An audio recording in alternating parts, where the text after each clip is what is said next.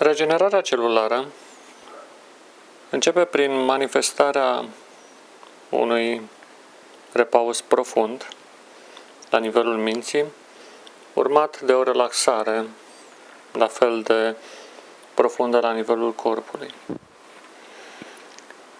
Prin intermediul acestei relaxări se urmărește deblocarea acelor mecanisme de refacere, altfel, să zicem așa, oprite din cauza stresului acumulat în țesuturi, organe sau la nivelul minții. Trebuie bineînțeles că mecanismul acesta psihologic al stresului constituie cauza principală pentru care corpul nu se mai reface. Și nu întâmplător, stresul este principalul inamic în această perioadă a istoriei pe care o trăim. Un lucru important în vederea atingerii unei relaxări profunde constă în angajarea într-un efort sistematic de conștientizare a realității prezente.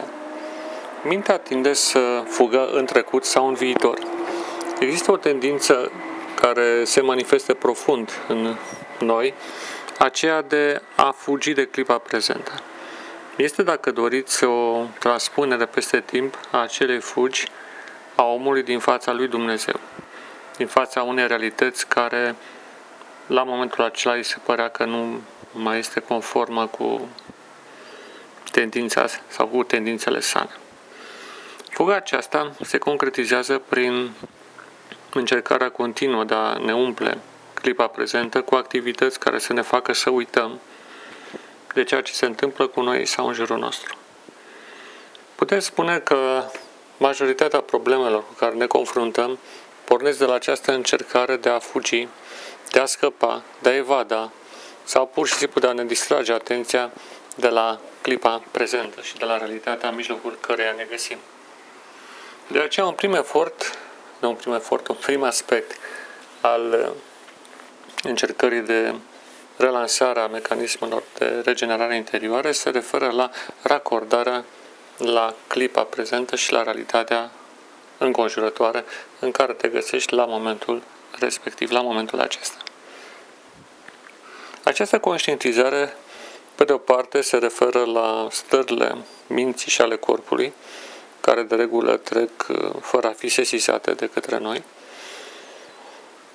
și deopotrivă la sesizarea realității înconjurătoare a persoanelor care se află în jurul nostru, a obiectelor, ființelor sau alte realități care sunt într-un direct contact cu noi. Racordarea la timpul prezent presupune un efort care să fie bine direcționat și concentrat. Așa că ar fi bine să definim un exercițiu care să ne ajute în acest sens. Dacă vom pune deoparte o perioadă de timp, să zicem de 15 sau 20 de minute pentru început, în care să ne oprim și să observăm realitatea înconjurătoare, vom constata în scurt timp că ne vom îmbogăți interior. Viața va deveni mai frumoasă.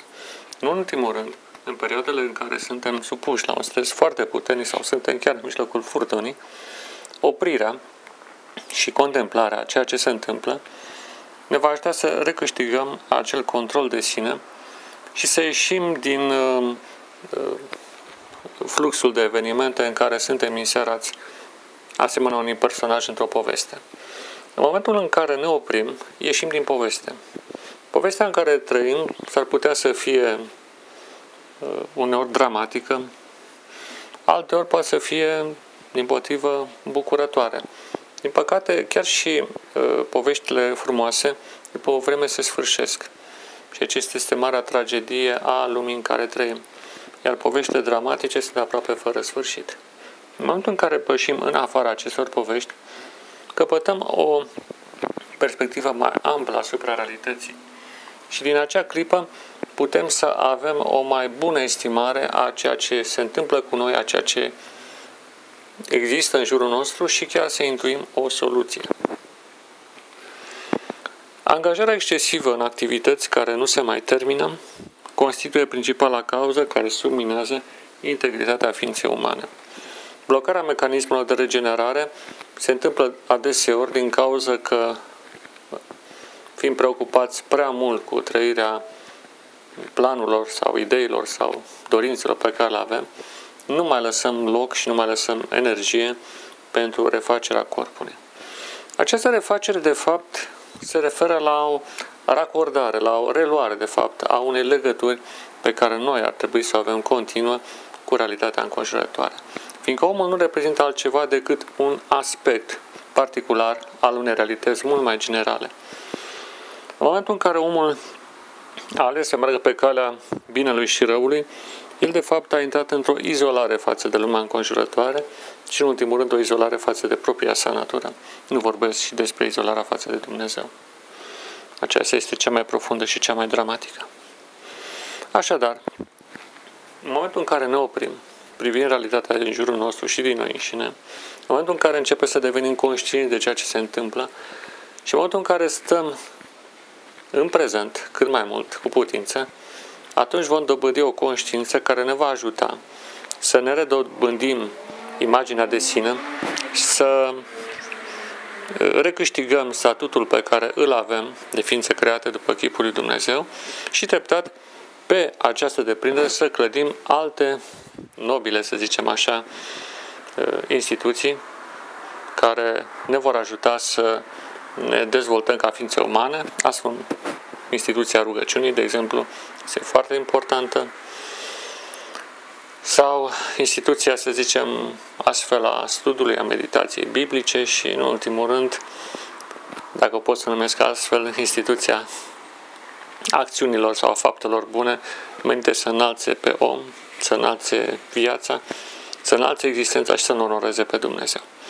Însă despre aceste lucruri vom discuta data viitoare. Până atunci, luați-vă timp pentru contemplare, pentru a conștientiza cine sunteți cu adevărat, care sunt adevărate de noastre dorințe și până la urmă în ce constă viața pe pământ.